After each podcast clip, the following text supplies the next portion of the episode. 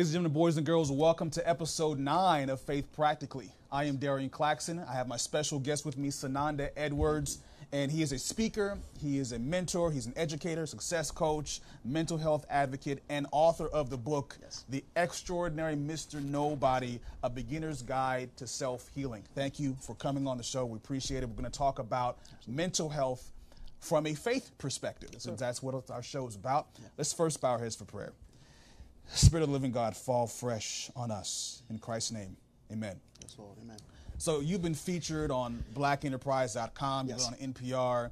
You live and breathe mental health. Amen. 25 years in the industry, working with young adults, working with youth. Uh, you're the co-founder of Above It All, which is a mental health program offering psychiatric rehab services for youth 5 to 17.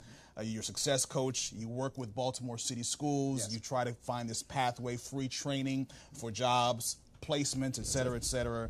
And you work with the Cambio Group, which empowers schools, parents, and students to be the best versions of themselves. And that's just the highlights. so you live in Baltimore City. You're married. sir. you're on. You're at ground zero. Yes, sir. In a very rough uh, area of town that definitely has that need. So first, talk about your why. What is your your passion for mental health? Where does that come from? Wow. Um, great question. It's loaded, Mm. loaded question. Uh, first of all, I want to say I appreciate you uh, inviting me on today. Mm. I'm excited to be here. Um, my why. So, when I was younger, um, I, I, I honestly, quite frankly, I dealt with depression. But the but, but the, the, the, the odd thing um, about it was that I didn't know I was dealing with depression at that time. It wasn't until years later when you start uh, educating yourself a little bit more, um, you start kind of coming to terms with who you are, that you reflect, and then you kind of see, um, you know what, that was a pretty dark time for me. And then you start trying to figure out, try, you start trying to kind of figure out why? Why was I going through that? Um, what, what kind of things could I have put in place that would have helped me kind of deal with things a little bit better? So, um, I guess to make a long story short, that's kind of what my why was. I'm at a point where I understand that there are uh, young people, there are men that are in that same reward are in that same dark place that I was in, and how sometimes they just need a little bit of guidance. They need a little bit of a push. They need someone who can kind of illuminate some things potentially for them, um, and allow them to uh, find ways. Because because I'm I mean I'm not, I'm not a healer. You know, only God's a healer. So the way I look at it is I try to kind of be that vessel. I try to be that instrument that will help lead people to healing. But the why was just kind of, honestly, it was kind of selfish. It was me realizing all the things that I have gone through and then kind of getting to the understanding that it's not just enough for me to kind of go through this healing phase. It's important for me to put whatever I can in place to help others uh, get to the healing that they deserve. Sure, sure, sure. So speak on the recognition of a need for help. So you grew up, you dealt with depression. How did you not compartmentalize that in other things? To say, well, maybe it was my upbringing, maybe you know it was this, as opposed to zeroing in on depression. How did you get to the point of realizing what that was, and how would you instruct somebody else? Because obviously, acknowledgement Absolutely. is the, the first key. That's it. That's it. It's key. Um, I, I think that at the time when I was going through it, I had this. Uh, I was I was living this kind of um, duality. Um, I was depressed while at home, and then I'm at school, and I'm energized, and I'm trying to, you know, I'm energized, and I'm having a great time, and I'm having my friends, and everything is amazing. Um, so it took me a minute to understand uh, uh, depression is how can I put it? It's layered.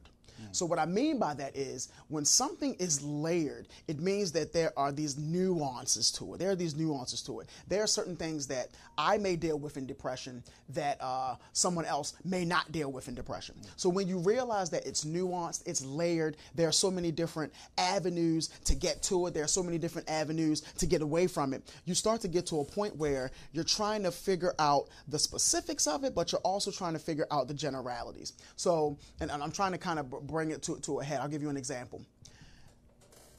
I was depressed because I was not. Um,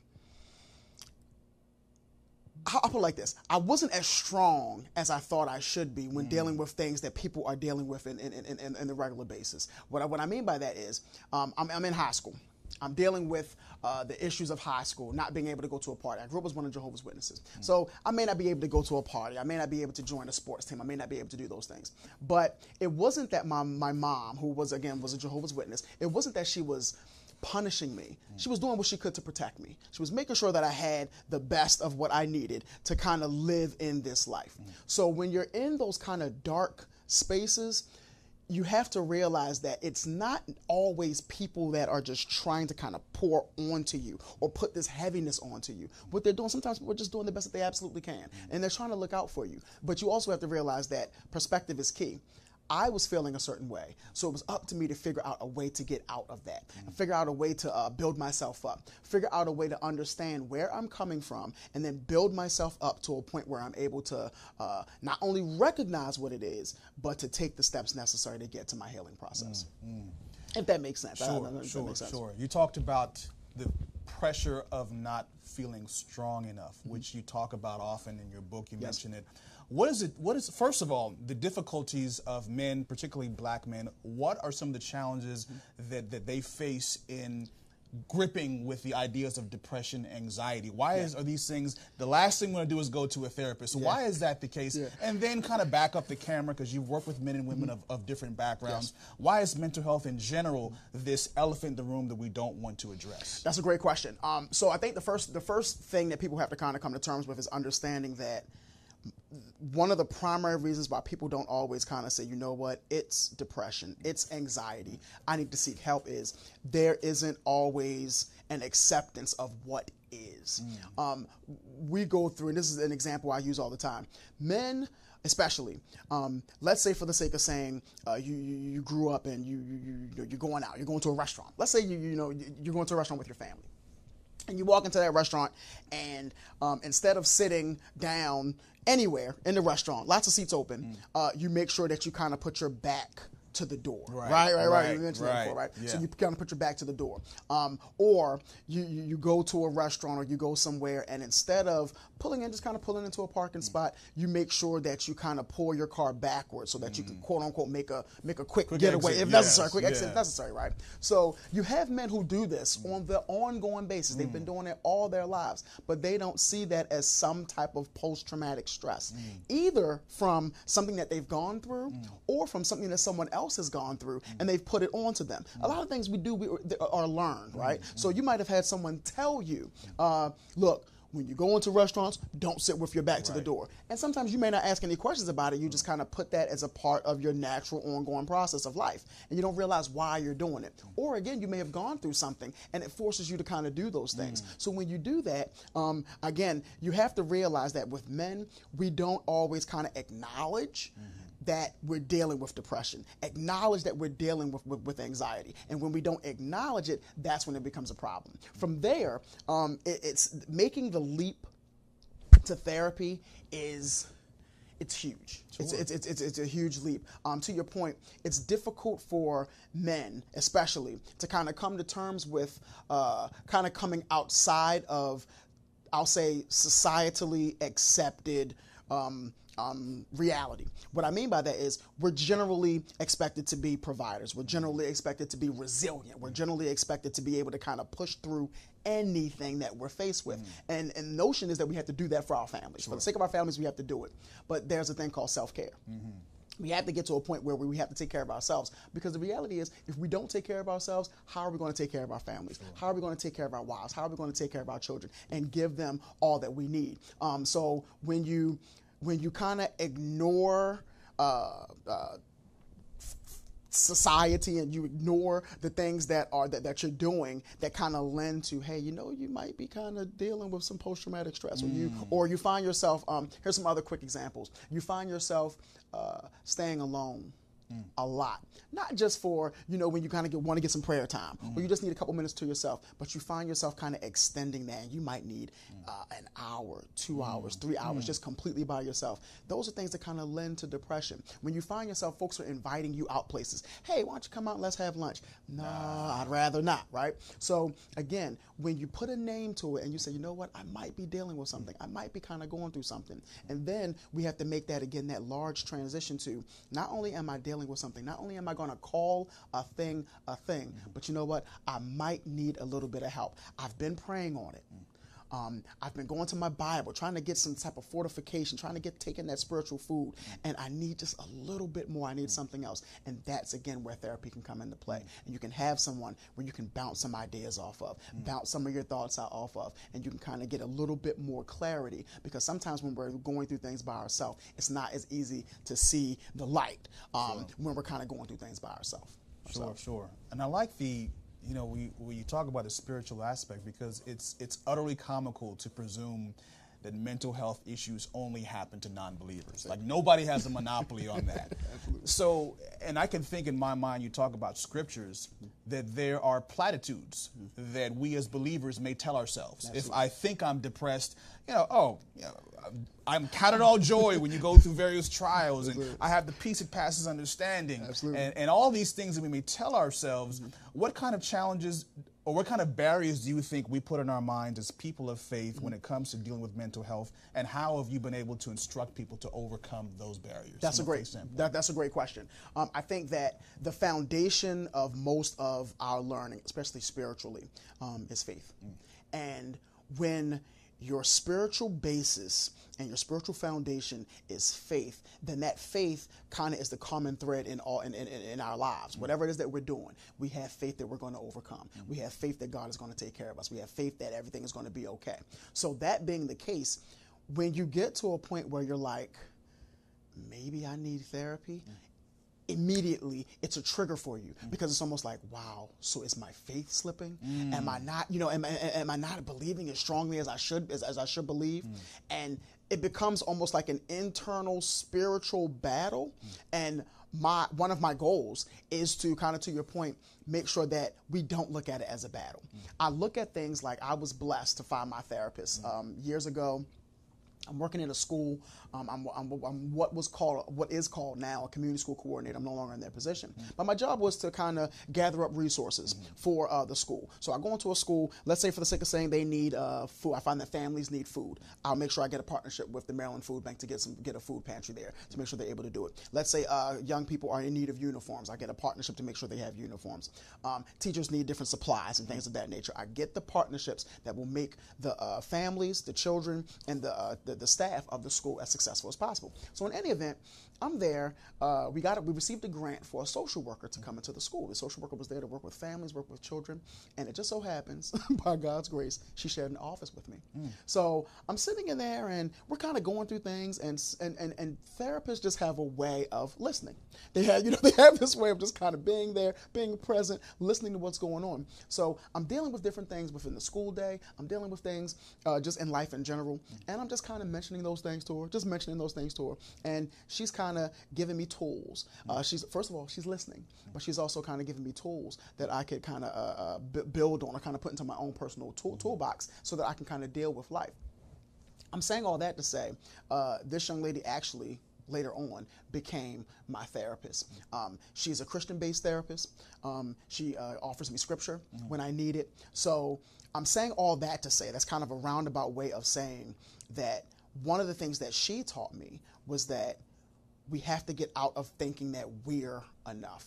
Mm. God puts people in our path mm-hmm. that we cross path with paths with people who it's almost predetermined. It is predetermined. He's like, look, you're gonna you're gonna need someone like this in mm-hmm. your life, mm-hmm. and that's exactly what happened. So we have to kind of start looking at it not like it's in a not like feeling a certain way and wanting to seek additional assistance is an attack on our faith, mm. but instead it's a way that God is creating a path for us mm. uh, to push for our own healing. Um, again, with faith sure. as the basis, if sure. that makes sense. Yes, definitely, definitely. Mm-hmm. So let's bridge the two sides. Mm-hmm. You obviously you're a Christian or you're passionate about your faith. Yes. And you have individuals who come in looking for help mm-hmm. who probably have never heard the gospel. Yeah. Maybe they don't even want to hear that. Mm-hmm. They're just trying to survive day to day. Yeah. Particularly living in a rough neighborhood. Mm-hmm. How does your assistance look different from maybe somebody else who's not faith based? In other words, mm-hmm. If somebody comes in, is there a conflict? Mm. in you wanting to reach them on a spiritual level, Mm-hmm. but either they don't want to hear that or you're trying to maintain professionalism. What kind of challenges have you had Yeah. in bridging those two gaps? You being passionate about your Absolutely. Mm-hmm. faith in Christ, but also wanting to help someone and not proselytize and not Yeah. give them things that they don't want. That's a great question. Um, I, I think that you have to. The one thing that I'm learning, and it's something that I've come to terms with as a 40 year old man, 40 this year, mm-hmm. the 40 year old man is you have to be you. Mm. You have to be who you are. You have to um, push to to give really the best representation of who you are. Mm. So to your question, I am who my, I am who I am. So when I'm working with people, um, it's nothing for me to to kind of say, "Hey, listen, guys, I need you all to understand. Um, this is by no means the thoughts of my job or my this or my that. You know what I mean? My job or my organization or whatever it is. But this is just something that I have done that works for me. Um, if it, and, and, and, there's, and there's nothing wrong with asking. Is it okay? Is it okay for me to say this? Is it okay for me to um? You know what? I have. Uh, there's this scripture that works for me and that scripture is a b and c or whatever it is. Is it okay if i share that with you? Can i get you know can i can i pass that along to you? And they are perfectly free to say nah nah i'm okay i'm good with that mr edwards. I just need to just like okay that's fine. Well here's some other additional tools that i think that could help help you. So i think that you have to be yourself. And again it's it, it's a slippery slope because you don't want to uh I would kind of say overburden people with your own thoughts and things of that nature, but you do have to ha- have to be who you are. So when folks leave, I'm going to tell them to have a blessed day. Um, if, if, if, if people ask, you know, um, would, would you mind if I pray for you? You know, there are different things like that, and there's nothing wrong with asking the question. And you, and, but before I, again, before I start kind of instituting those things, uh, one of the big thing, big biggest things that I do is I try my best whenever possible to create safe spaces, um, because you also don't want to you don't want to start off kind of overburdening them overburdening them either with my personal spirituality or even with the things that I've learned as a mental health advocate. I can't overburden them with those things. So really, it's about focusing in on them. Um, it's about creating that safe space because over time, as you grow in relationships with with, with, with whether it's young people, men, uh, women, parents, different things of that nature, um, when you create the safe space, it allows for communication. And the communication, I want it to be two way. I don't want an offer of prayer and they feel obligated to take it because they're receiving a service for me. It's more like we have this right, uh, we have this, uh, this this this relationship now. I've created this safe space. So I've tried my best to create this safe space. And then if I offer a scripture that has helped me, then it's like, hey, do you mind? And then they feel good enough to say, nah, Mr. Edwards, I'm good. I- and I want them to feel that way, like, oh, no, Mr. Edwards, I'm fine, I'm good. But if they do say, you know what, yeah, Mr. Edwards, let me let me hear what you got to say, then I'll then, then I'll take that opportunity too. So it's a it's, it's a delicate balance. It's a slippery slope. But again, I think it's about being who you are. Mm. You have to be who you are. And yes, we wear these different hats. I'm an author and I'm a success coach and I'm those things. And I have to make sure that I'm representing those organizations too. There's no question about it. But at the same time, as a person, it's I, I am also obligated by God to offer spiritual counsel when I'm able to give it. But it's an offer, and even if it's a no, you know what, no, I'm good, Mr. Edwards, then I have to be able to accept that too. So it's a it's, it's a bit of a slippery slope, but I like to call it better than a slippery slope. I like to call it a delicate balance because it's about uh, creating that safe space, encouraging people to find what helps them as opposed to what harms them. Mm-hmm. And then sometimes you're able to offer, you mind if I offer you something that has helped me personally? Mm-hmm. And then when folks are willing to say, you know what, yeah, what, what is it that's helped you? Mm-hmm. Here you go. Let me offer some spirituality or some counsel that I got from someone or from the Bible.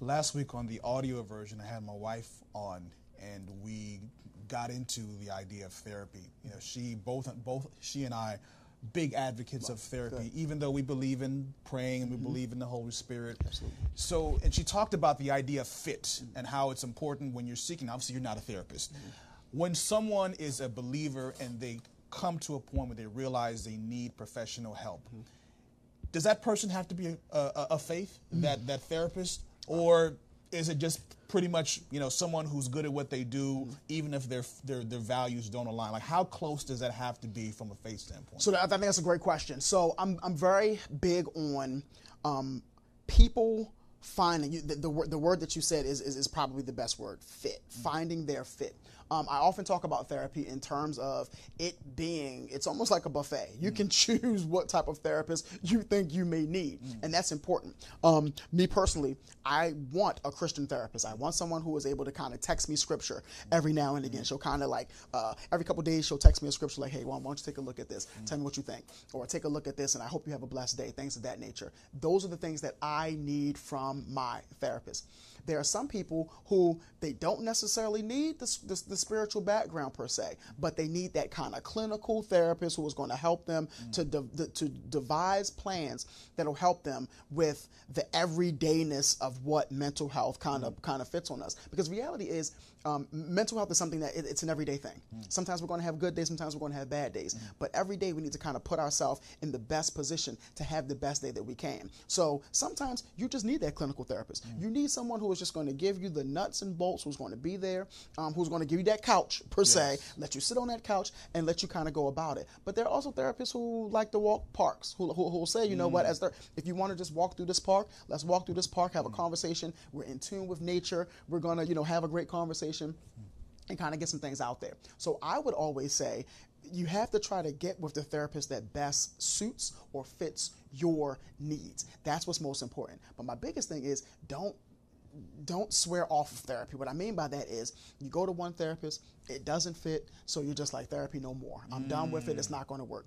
My biggest thing, one of my biggest things is just make sure that we're because again I, th- I, think about physical doctors and you go somewhere and you might have something going on with your foot or your mm. leg or your arm or what have you and doctor doesn't treat you exactly the way that you want to be treated you're not sure about some things you're not just going to say you know what i'm just going to stay home right. you're going to find another doctor. another doctor again that best suits your needs mm. so i will always say try a therapist, um, try different. Th- try different therapists, and it's also important again to talk to people about it. I think that because there is this stigma that is around mental health in general, therapy specifically, that we don't talk to one another about it. Mm-hmm. Because the reality of the matter is, you and I can have a conversation and I can say, you know what, we're talking about whatever's going on, and I say, you know what, I have this great therapist who does who does X, Y, and Z, and you say, oh, you know, but I'm, I'm seeing a therapist as well. But just right there, there's a connection. It's like, okay, well, who's your therapist? What types of things does your ther- does, your, does your therapist do? And then we can kind of share those things. That's where conversation has to get to a point of because we have to make sure that we are choosing people who are um, of benefit to us. Um, and, and again, I don't think it necessarily has to be someone who has um, a, a, deeply spiritual background. That works for me. I need that, um, but I don't think that's it's absolutely necessary. Because there are some people who have their spiritual foundation so you know, so fortified um, and, and, and, so strong that, again, they just need the therapeutic part. I just need a couple little things. And again, with therapists, it's not one of those things where um, I have to go to therapy two times a week. I have to go to therapy one time a week. Mm-hmm. There are therapists who will see you like once a month, once every, you know what I mean, who you can kind of check in with and see how things are going. While you're getting your spiritual, while you're getting your spiritual fortification individually, while you're getting your spiritual fortification from, say, your church home, and you just might need some of the nuts and bolts of the therapy. So that works for you. So it's really about really realizing and figuring out what it is, what dynamic works best for your personal mental health, and then kind of um, strengthening dynamic with, with, the with the therapy choices that you make. Sure, sure. I know I, I've been to several therapists before, and I found that. I don't really think that they did anything besides give me a channel to tell this person things that I didn't realize was there. So they ask the right questions, mm-hmm. but I'm doing most of the talking. And after the fact, I'm like, wow, you know, part of me is thinking they didn't really do anything, but those revelations never would have come had they not probed the right questions. Exactly. So I think, yeah, I definitely agree that in terms of the dynamic, some people, particularly if you're dealing with serious childhood issues, traumatic issues, if you have to get very personal, yes. maybe you want to find someone uh, that, that, that that fits that from a spiritual standpoint. But yeah. um, definitely think that's important. Talking about your book. Yeah transitioning from therapy because the title of your book mm-hmm. or the tagline is A Beginner's Guide to Self Healing. Yes, sir. So, how does that mesh with seeking professional help? In other mm-hmm. words, if I pick up this book, yeah. will I have the feeling like I can heal myself, mm-hmm. or is this a process to get me somewhere else? I kind of talk about that and maybe Absolutely. some things that, Absolutely. that can help somebody else. So, so um, first of all, you, you're, you're, you're, I love the, the kind of the, the, the frame, the way you're framing it, um, because again, the tagline, it's a beginner's guide to self healing. Um, and you said it earlier, I am by no means a therapist. I am a mental health advocate. Um, I've been diagnosed with depression. Um, I've been diagnosed kind of approaching anxiety, um, not quite having, not, not quite having it, I guess. Um, but I call it a beginner's guide to self healing because it's based on my experiences. It's based on my experiences as a, as, as a young man in high school then going through going through college, um, uh, having a, a child um, at the age of I think I was what thirty two ish uh, when I when I had my my, my first um, child, um, but it's a beginner's guide in that it allows you. What I try to do is it's not an autobiography. I remember I was writing it, and um, people were kind of asking like, "So you're going to write like an it's like an autobiography type thing?" And it's like, "Well, uh, who are you, dude? Like, like people are going to read about you?" And it's like, "Nah, it's not really an autobiography, but it is kind of me putting a mirror up and reflecting on some of the choices that I've made throughout my life and where those choices led me. And the goal of the book is to kind of allow people to do the same thing. So I'm like, you know what? I'll be your crash dummy. Okay. You look at this decision that I made, you tell me how it could have been done differently. You tell me how it could have been done better. But also, while you're doing that, while I'm, while you're beating up on me, I want you to kind of think about some of the things that you've done.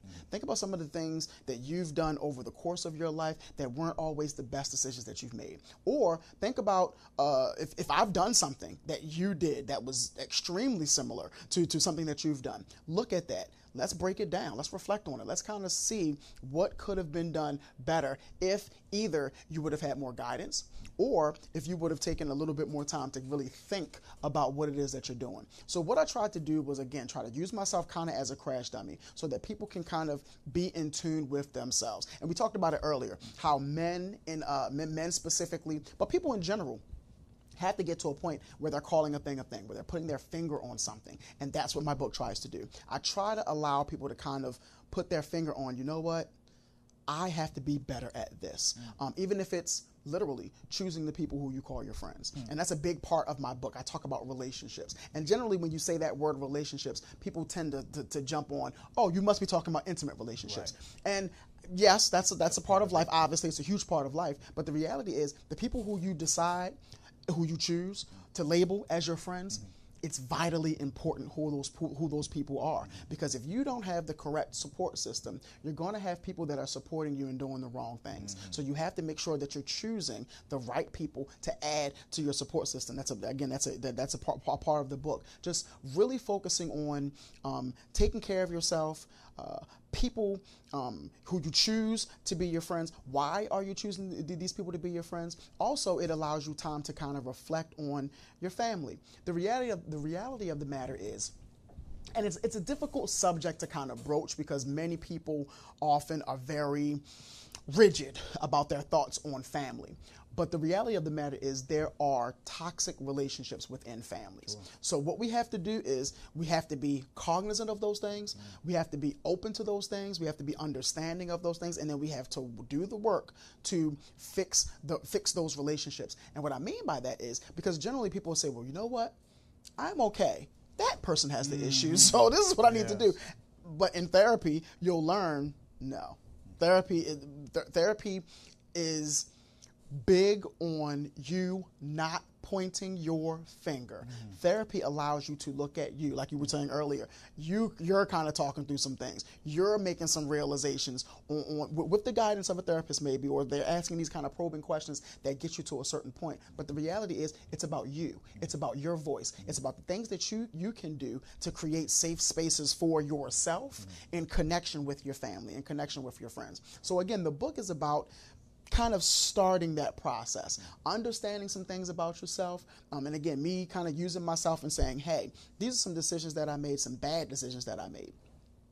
How would you deal with those things differently? How could you reflect on your life and reflect on some of your choices? And then after that, it's about kind of broaching the subject of, you know what, I may have, uh, I may have been dealing with some mental health issues, and I didn't want to really say I was dealing with those mental health issues. But seeing that this guy, who seems quote unquote like an all American guy, graduated high school, went on to college, graduated college, went on to get his master's degree, those are those big staples in society. Um, have a little one, got married, like, oh wow, like he so he should be doing pretty well.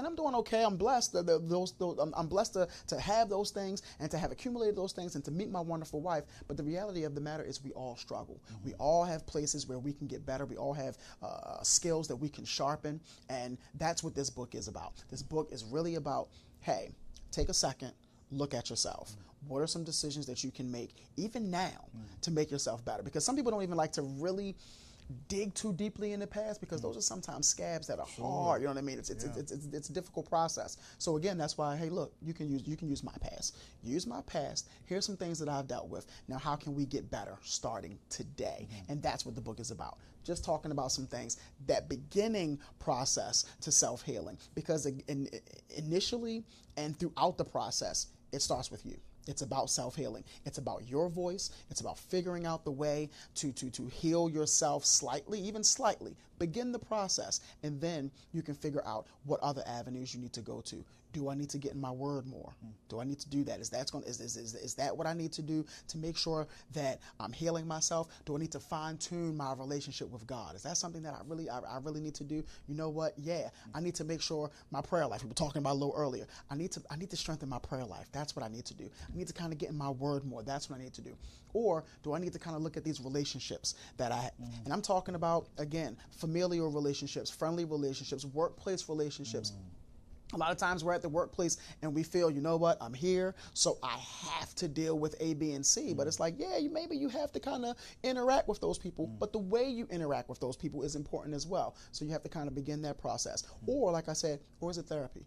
Do I need to get some therapy and get those kind of nuggets that I can put in my toolbox so that when I go to work, I'm able to kind of, uh, what, what can I do to f- not not necessarily always fix the relationship, but what can I do to make sure that I'm creating, again, I say this word a billion times, to make sure that I'm creating that safe space around myself so that I can kind of move forward with my day, my, my, my, my week, my year, my, um, my month, my life, that type of thing. Sure, sure. What really resonates with me in what you're saying is the realization of how little control we have over our lives. Amen. If there are familial issues, well, you mm-hmm. can't control your family. You're born to that family. Uh, workplace, mm-hmm. your coworkers, you can't control that. You're there. You're stuck there. Most of us spend more time at work than we do at home. That's right. So the idea of control and the lack thereof, and even you choose your mate, you choose your spouse, but you don't know what you're getting. Yeah. Right? You you meet Absolutely. them, and mm-hmm. so and they don't even know because they haven't done self healing, and so there's some things that they bring to the table. So we're in this environment. We've inserted ourselves into different spaces, and we don't realize, wow, we have very little control. And that kind of segues to our case study with Job. Job is a man who was out of control, who hmm. didn't have control. Hmm. He's someone who, when we when we see the narrative, he has tons of money. He's a billionaire by our standards. Yep. He's got the wife, he's got the ten kids, got the servants. But he's also called a righteous man, Yes. which is those two concepts very rarely uh, uh, mix. Uh, Christ says it's difficult for a rich man to go to heaven, but he is perfect in all his ways. And so now there's just cosmic struggle. There's this debate between God and Satan. God kind of puts him out there saying, hey, this is a rich man, but this is somebody who serves me. Check him out. And Satan throws shade. And he's like, yo, he, you, you paid him off. You bribed him. That's why he serves you. So I bet you, if I were to go in there and, and cause a scandal and make the stock market crash, Yes. get him locked out of his business, the board, you know, uh, uh, uh, votes him out. Amen. Bank seizes assets, forecloses his house, repo the Lex Coupe, the Beamers and the Benz. Yes, you know what I'm saying? That's Uh, right. uh, Thanos snap his kids. like he will, he will have some choice words for you. And God knows the beginning from the end and lets it happen Mm-hmm. and takes it all away. Satan also afflicts him from head to toe. Mm-hmm. Let's put him on the couch because when we see the beginning of this narrative, Yeah. his response is one of, hey, I didn't come to this world with anything. I can't go out with it. Naked I came, naked I'm going to leave. Blessed be the name of the Lord. Mm. And so he seems like he's good. Then his wife comes along. Yeah. which, as a man, you know, I'm like, for us, if we lose everything, but wifey is on our side, it's like okay, we, you know what I mean? We can like, deal, like, we can we, deal. we can deal, We can deal. But can but, deal. but wifey, and, and I'm not, I'm not trying to blame Job's wife. I mean, she's the one who labored for them ten kids, so she's Absolutely. definitely going through it. but question. But like Satan left no stone unturned mm-hmm. in making sure sure Job had all of the trigger points to have a mental crisis. Yes. So when we get to the end of chapter two, he's sitting, he's itching, he's mm-hmm. he's he's reminiscing on his problems, but he seems good. Mm-hmm. And then in chapter three, he goes and talks about deploring his birth, mm-hmm. wishing he were dead. So talk about that. How does this yes. transition go Yes. from I'm good mm-hmm. and and God is God God got this? It said without a single word did he malign the character of God. He was still faithful. How does it get from there to here, where Yes. he's wishing he were dead? Yes. So it's, it's, it's, it's so interesting. Um, reflection. Hmm. I think that with Job, initially, and again, we talked about that word resilience. Mm. We have this kind of sometimes built-in resilience that that's just like, hey, look, come one, come all, I'm going to be fine. I'm going to be able to take anything that comes my way. I'm mm. good. Mm. Natural resilience, me, me, me. You add to that, then you add to that your faith and understanding that God has your back, that makes you like a superhero. You know what I mean? It's like not only do I have this natural resilience, but I got God on my side. Mm. I'm good. I can mm. take anything, mm. any way. I'm fine. I'm good. But then you start reflecting on things. And then you start talking. We talked about this a little while before. You go into that corner, you go into that basement, and you're down there and you're by yourself. And you're not coming out when the friends are asking you to come out. Mm-hmm. You're not uh, uh, making sure that you're aligning yourself with people who are going to spiritually fortify you, mm-hmm. who are going to pour into you uh, soundly and spiritually, but also just going to kind of fortify you and encourage you and motivate you to do well. Mm. You're reflecting, you're doing mm. your own thing mm. by yourself. To me, that's kind of what Job did. Instead of sticking with what got him where he was, continuing on that path, he then kind of went into this dark place. I call it almost like a cave. Mm. He went into a cave. Mm. And then he starts reflecting, but then that reflecting, it honestly, there is, um, how can I put this? You've probably heard the saying before too much of anything is not a good idea. Too much of anything is not a good idea. I am wholeheartedly in agreement with reflection. Mm. But if you're doing too much mm. reflection, if you go into that dark place and you're going into that cave and you start over, over, over analyzing things too mm. much, then I mean this this not only this man, this man was dealing with the crisis like now, in real time, in the reality of things, right then and there. He literally went back and he's and he's he was doing that for years. He had mm. amazing things going on. Wife, kids, businesses, everything going great. He literally reflected to a point where he started thinking about birth. Mm. Like you're thinking about you're mm. taking yourself back. You're not taking yourself back, uh, excuse me, uh, a week mm. or a month or a year, in fact. Well, maybe if this decision was a little bit different, maybe if I'd have done this a little bit differently, I can change some things up. He literally took himself back to birth. And when you start doing too much reflection, that's a problem. You're leaving things in your own hands. Your superpower is now gone because you're not relying on God mm. anymore. That's a, that, that's a huge thing. Again, I talked about having that natural resilience and then fortifying that with, with your God sense, having that God beside you that's not really what you were focusing on. Mm. You were literally so defeated and so just kind of, again, taking yourself back to that place in that darkness where it was just like, you know what? Maybe I shouldn't have even been born. Mm. And when you get to that point, that's when you know that, again, I think you've kind of lost your superpower. You've kind of lost your way. That superpower is really having that God sense, having that faith, having that intuition to know mm. whatever test this is, this it, it- first of all, it is a test.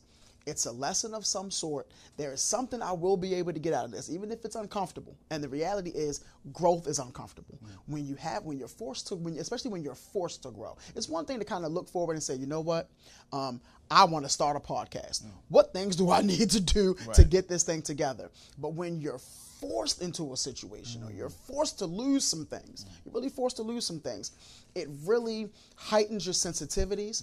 But again, what it should do is it should draw you even closer to God. It should really fortify your God sense. And I don't think that's what he did. Instead, he kind of me, me, me. Hmm. Woe is me.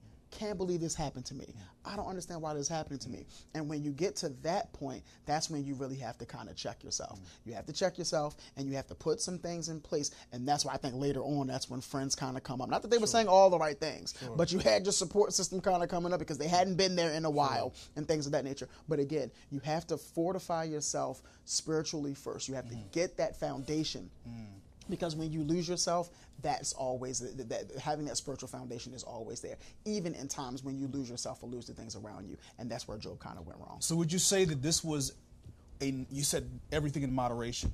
Is it a necessary part of the grieving? Because obviously he's grieving. yes Is some of this necessary? Is it okay to say, hey, you know, maybe wallow? Because a lot of people think that I have to go through this. Mm-hmm. and so part of me is like, mm-hmm. well, maybe I should just skip past I, I know I gotta get past it. But is a little bit of this necessary to get past that stage? so that, that's a great question so i think that and, and, and it's funny you use the word wallowing to me that's that's Too much. it, that's too much. You know what I mean? Like, reflection is key. Reflection is important. Um, you mentioned another powerful, impor- powerful, and powerfully important word: grieving. The grieving process is necessary. There's no way that I or anyone else can tell you exactly how long you have to grieve. But my suggestion is that even your grieving process has to be not structured, but just like you give how can i put this just like you give yourself time and opportunities to grieve even within the grieving process you have to give yourself time for motivation for healing for a comeuppance of, short, of sorts you have to give yourself time to do those things so you can't really say you know what I'm going ahead. I'm going to go ahead and grieve, and I'm just going to see how long it takes me. It's okay for things to kind of play out the way they're going to play out. But even in the midst, mm-hmm. and God even talks about this, even in the midst of troubles, call on Him. Mm-hmm. So even in the midst of your grieving mm-hmm. process, call on him. You still have to fortify yourself. Even though you know, you know what, I'm still not feeling okay. I'm still feeling this grieving process, but you know what? I'm still going to sow seeds of positivity. I'm still going to sow seeds of healing. And eventually, even if they don't grow tomorrow, if I keep watering those seeds, those seeds are going to grow even within the grieving process. So again, like you said to your point, Job was going through this grieving process. It is okay for us to grieve. We are supposed to grieve, and don't let anyone tell you how long you're supposed to grieve. You grieve as long as you need, mm. but while you're in the midst mm. of that grieving process, you have to sow seeds of healing. You have to sow seeds of growth because if you allow yourself to kind of succumb to that darkness, then it'll be ever present and it'll be even more difficult to really, really kind of uh, fin- not finish up the grieving process, but it'll be even more um, difficult to have that healing process become a consistent part and you'll kind of get stuck in, that, in, in, in that grief. And then it's, it's just so much more difficult to kind of deal with whether it's work, school, family, uh, most importantly yourself. Mm-hmm. So you really have to kind of sow those seeds of positivity and healing, and that will allow you to kind of push forward. Sure, sure. Let's talk about his friends. So his friends come when they hear of the news, and they actually sit with him for seven days, and no mm-hmm. one says anything. And then Job opens his mouth, and he's talking about, you know, woe the day I was born. And then his friends start to jump in. Mm-hmm. We talked about relationships. We talked about support systems. Yes. And, and I know that you have mentioned before, I don't know if it's in your book or one of your videos, you see somebody who is going through something, maybe they're angry. The worst thing you can do is to tell them to calm down. Yes. right? and and, and I, I want you to kind of analyze the the support given by his friends. You know, so so they essentially, for those who don't know the story, they're basically blaming him Yeah. for what happened. they're basically saying you have committed some sin, and that's why your kids are dead. You know what I mean? So how do you think was this a necessary part of his process, or was mm-hmm. there a better approach his friends could have taken to help him in his state of grief? Absolutely. So, first of all, um, you, you and you, you mentioned it. You, you you mentioned it before with when the friends came in. They came in, and they were just silent. Mm-hmm. That is huge because the reality of the matter is, again, we're not therapists. Mm-hmm. Friends aren't therapists. Right. They, they aren't. They did. They just not. Now, some of us are, are, you know, are fortunate enough and blessed enough to have a therapist as a friend. I get that. Mm. But most of our friends mm. aren't therapists. Mm. So sometimes it's just someone being there mm-hmm. just having just be present just be present with me there's so much going on in life uh, and, and especially at this time when we have friends who are married have children have businesses have work that they have going on for our friends to just take a little bit of time to sit with us and just kind of check in on us and see how we're doing that in itself is powerful it's a powerful thing just the presence of people, especially people who are there to motivate you, people who are there to love on you. Um, that's a big thing. So that kind of those those those days, I think was seven seven days. Those seven days of silence were literally golden, golden. Just silence, just. But then when it's time to talk, that's where it gets a little rocky. That's where it gets a little rocky. Um, in therapy, it, it, whenever you're a part of a healing process, even if, and this is this is this is us talking, this is us talking. So even if it is absolutely that person's fault, that's probably not the best time to tell them in the very beginning of that grieving process to tell them that it's their fault, right? Um, I always say this story. There's a story where, um, and, I, and I'll, I'll couch it this way: um, you have an opportunity to be a blessing to someone. So the best thing to do is to not kind of bring that blessing and then bring almost like a trail of negativity mm. with it. I have a friend of mine, um, teacher. He's doing amazing things right now. Shouts to my brother Larry Sadler. He was actually on that NPR podcast. Mm-hmm. Uh, one of my best friends, great guy.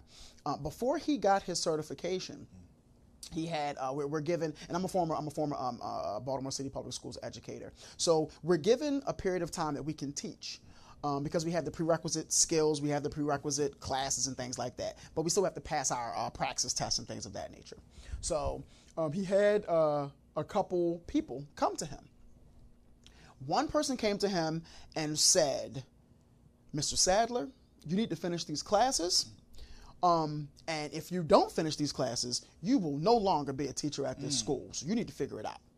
Leaves out the room, right? Another person comes in and says, Hey, Mr. Sadler, how's it going? I'm noticing that you need these classes uh, for, for, for, for your certification. So listen, this is what we're going to do. Um, I'm going to I have a friend of mine who can assist you with getting ready for the test if you need it. Um, here is, I need you to find out which classes that you need because I may be able to assist you mm. with getting through those classes. Um, um, why don't we find out? Why don't we sit down and we find out exactly what it is that you need? Let's map this thing out mm. so that we mm. can make sure. And, and, and the reason why I'm doing this, Mr. Sadler, is because you are amazing. I want you to be a part of the staff. You have uh, a completely just um, uh, fortify these young people um, with, with, with, your teaching. You're an incredible teacher, and we want you to be a part of this. Mm. So, in order to do that, we're going to do everything that we can mm. to make sure that you stay a part of this. Essentially, both people were saying the exact same thing. Mm-hmm. If you don't get this done, you're no longer going to be here. Mm. But the approaches mm-hmm. were completely sure. different. Friends can always come in and friends always have opinions. Like friends are always going to have opinions. But there's a time to be silent, and then there's a time to kind of provide. Um, what I call motivation, what I call support. Um, there's there's a time to yeah. affirmation. There's a time to provide those things. When you're in the midst of this healing process, when you're in the midst of this grief, when you're in the midst of this depression, which is what he was going through, he was going through a depression at this time. Mm when you're in the midst of that, that's not the time to talk about the coulda, shoulda, wouldas, and this is what you did, and you brought this on yourself, mm. and it's because of you. It's just not the time for it. There's always a way to kind of let people know things that maybe you think that they could they, they, they could do better. There's a way to kind of uh, uh, critique them in, in, in, in, a certain way. But again, it's about affirmation. It's about forward thinking. It's about having vision. Mm. And if you want people to have vision, you don't want to tear them down. Sure. Um, if you've noticed in, in, in, in, your therapy sessions, and obviously I've never been there, but in my therapy sessions, my therapist never tears me down. Mm-hmm. She'll tell me often things I could have done differently. Mm-hmm. She'll tell me even, okay, I think I understand what you did. I think I understand why you did it. Mm-hmm. Here's a different way maybe right. you could have kind of approached this situation. And that's where Job's friends, in my opinion, went kind of wrong anytime you're blaming someone, even if the blame literally rests solely with them, and I don't want us to be a part of this um, society, and I get society is in a place where we just we, we don't like to say anything anymore. Everybody's um, super sensitive and things like that. I get that. But when you're in a really, really dark place, you have to kind of figure out the best way to approach situations. And honestly, where Job was, you can kind of tell he was in a sensitive place at that time. He was in a place where he was hurting. He was in a place where he was yearning for people to kind of come in, be around him, be a support system. So when you're given that opportunity, it's best to try to fortify, to affirm, to do what you can to uh, uh, to assist that healing process. And the reality is, we're all different. So the way someone approaches you is going to be completely different from the way they can approach me because we'll take it in two different things. They can be saying the same thing, but we might take it in, in, in different ways. Mm-hmm. At the same time, we have to understand the situation that he was in, mm-hmm. where he is, what he was, what he was feeling, and then be there as a support, and then offer guidance, offer affirmation, offer healing words. Mm-hmm. But placing blame, pay placing hurt, sometimes it'll tear people down and it'll deteriorate what uh, what what resilience they've built up even in a short period of time. Sure. I mean, we could argue that his friends did the most damage in this process because that's where he really starts getting grieving. He starts getting mad at God mm. in some texts here because now they have, I don't know if he conceived that he was to blame, but once his friends start putting that out there, now he's like, God, where is my trial? Show, you know, show me where I did wrong. How could you be so unjust? Mm-hmm. And then, you know, near the end of his discourse, he starts to give his resume in chapter 31, where he says, I did this. I've helped out the, mm-hmm. wid- the widowed mm-hmm. and the fatherless. I never looked at a woman wrong. I never looked at the sun and the moon and tried to worship them. And, and so it seems that, and that's why I like, I love the sovereignty of God. Because even though his friends did not say the things that they should have, in the midst of this discourse, he gets to he gets through the process. Yes. Until God comes in. Mm-hmm. And so God has been silent for 35 chapters. End of chapter 2 to I believe th- 37. And God comes in and lays the hammer down. He's like, Y'all did all this talking. Let me come in. You, Job, you've given your resume. Let me give you my resume mm-hmm. and see how they compare. Where were you when I built the, the mm-hmm. foundations of the world? I put the sun, moon, and stars in their place. I set the tides in order or whatever. And so he goes, God goes on and on and on. And uh, it's a beautiful, if you've never read Job 38 and 39, I mean, fabulous. It's poetry.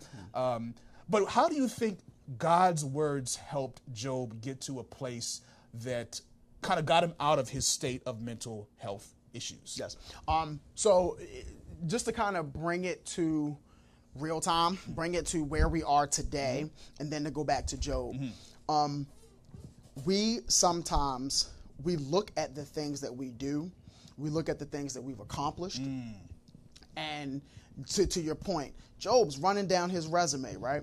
Um, and oftentimes that's what we do. We run down our resume. We well, I did this, I do this, I got this, I have that. Um, I, I, I've done this for this person. I've helped this person in that way.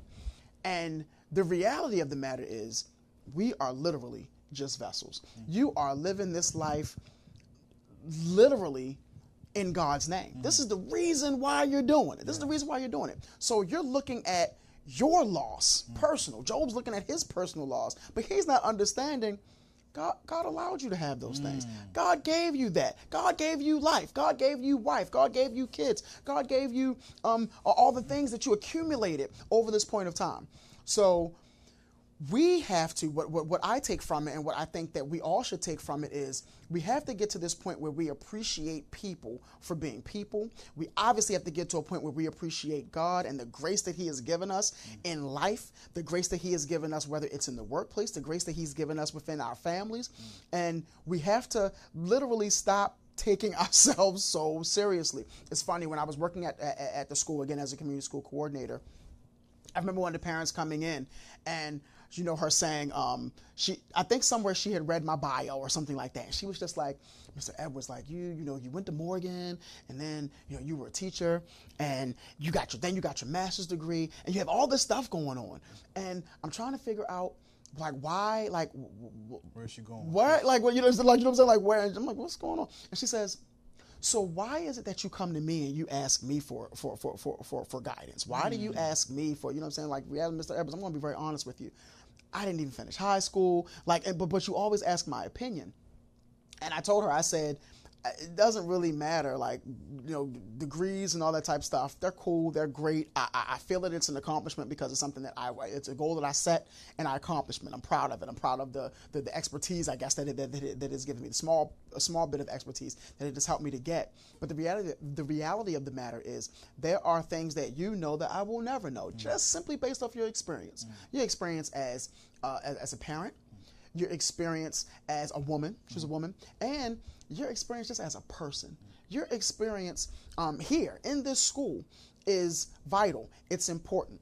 And I'm saying that to say, God puts gifts and talents in all of us. He allows things to unfold. He allows us to choose, choose our paths. But paths, we have free will. We can choose these paths, but He allows. So all these things that we're pointing the finger at God, God, why, Job, God, why, why, why, why, why? I've done this, this, and this. God allows. So, what we have to do, we have to kind of have an understanding of really just not taking ourselves so seriously. Understand that yes, life is serious, yes, family is serious, yes, work is serious, but we have to get to a point where we don't kind of put ourselves on a pedestal because of the things that we do. Realize that again, we are living, breathing, walking, talking vessels of God's grace. That's what it's about he gets the credit for all these things. Mm. He gives, he takes away, and when and, and when we get to that understanding and we don't take ourselves so seriously, then again what it does is not only does it allow us to get a closer relationship with God, but it allows us to kind of use that grace to extend mm. to others. And again, it stops being about us, sure. which is where Job had to get. Sure, sure. And I love one of the reasons why this is one of my favorite books in the Bible is seeing these moments of levity that he has, even in the midst of his discourse he has these glimpses. Like I know my Redeemer lives, and you know, at the last day, even though worms destroy my body and my flesh, I will see God. But then in the next chapter, he's back to where he is, and so this is part of a process of back and forth. And so God, basically, as to to what you're saying, being that person who has a, a perspective that Job doesn't have. Let me give you a bigger picture. Um, and so once that's been established, first Job is like, "Well, you shut me up, you put me in my place, I have nothing to say." And then if we had time, we would see that Job actually, I mean, God actually tells Job, this is your enemy. Like when he talks about Leviathan in chapter 41, mm. he's basically, you know, saying, you've been blaming me for all of this when you don't understand the spiritual battle. The Ephesians 6.12, we battle not against flesh and blood. Mm-hmm. Satan is the one. And that's why at the end of 42, he's like, ah, I spoke of things I didn't understand. Mm-hmm. Now he repents. he realizes he has done wrong. Mm-hmm and then he prays for his friends, and that's when restoration comes, which is another thing that I love the fact that all this time he's been self focused. And, and it says it says when he prayed for his friends, that's when everything was restored. There you go. So what would you take out of this? We have a, a, section when we when we close called self check. It is a introspective way for us to evaluate ourselves and with God's help put into practice some of the things that we've talked about in the show. Absolutely. What do you think someone can do in terms of just a quick way, besides getting your book, uh, evaluating yeah. themselves to see where they are from a mental health standpoint and some potential first steps for them to take, keeping in mind what we've talked about and what we see from Job. Absolutely. So um, I think the, the, the, ending point that you said with Job, um, and we talked about this, is taking yourself from that kind of more so self centered um, point of view um, and seeing how what you can do, uh, seeing seeing how the things that you do, seeing how those things can benefit others. Mm-hmm. What I mean by that is, again, we talked about reflection. We talked about the importance of reflection. We talked about again self healing, how that is an important process. You have to go through that process. But the reality of the matter is, the reason why you're doing those things, the reason why you're reflecting, the reason why you're trying to heal yourself, is not just for you. Mm-hmm. It's about helping your family. Mm-hmm. It's about helping your friends. You said yourself, Job got to a point where he stopped that kind of self-centered thinking, so those self-centered notions and he started thinking about the big, bigger picture. He was vision focused. He started saying, you know what? I need to be praying for my friends. I need to be praying for my family. Mm-hmm. That's what it's about. Yes, woe is me. Go through your grieving process, but don't forget that there are others out there who need assistance as well. Mm-hmm. There, there are people out there who are probably doing, um, sadly, 10 times worse than what you're doing mm-hmm. right now. Mm-hmm. So, that being the case, understanding that, we have to understand that our healing process, our reflections are about healing ourselves so that we can continue to praise God's name. We can continue to, uh, to, to, to fortify others, again, with God as the foundation. And that's what it's about. Stop the self centered thinking, heal, and then help as many others heal as possible. And that's what it's about. That's what life is about. Amen. Where can we find your book? Where can we find you online? Connect with you. Yes, please. Um, so you can find the book on Amazon. It is on Amazon. Eighteen dollars um, um, for the book. Uh, all you literally have to do is search Tsanonda T S A N O N D A. Um, you can find me on Facebook. You can find me on Instagram. Both Tsanonda T S A N O N D A. I'm probably on one of the only ones in the world. Tsanonda's in the world. So if you look that up, you'll you'll definitely find me. Instagram. Um, you can also look on look at my website. It's called TsanondaCares.com. T S A N O N D A C A R E S. TsanondaCares.com, where you'll have like links to some of the information that I'm doing, and I kind of keep you updated with some of the things that I have going on uh, with my mental health advocacy. Excellent. Awesome. Awesome. You mind closing, closing us out with prayer? Absolutely. Uh, dear Heavenly Father, we ask that you continue to watch over and protect us in these times. We ask that you continue to bless us and, and give us, again, the right paths that we need to continue again to make manifest the blessings that you have given us and the grace that you give us every day. We thank you for all the things that you have blessed us with. We ask that you continue to uh, give us guidance, give us protection, and more than anything, continue to fortify us with the faith we need to do the things that you would have us do. We do all these things in the name of your Son, Jesus Christ. Amen. Amen. Amen. Thank you for watching, for listening uh, to Tsanonda Edwards. Yes. You can find him online. I'll put some links in the description in the show notes so you can so you can grab him, and we'll see you next week. Thank you.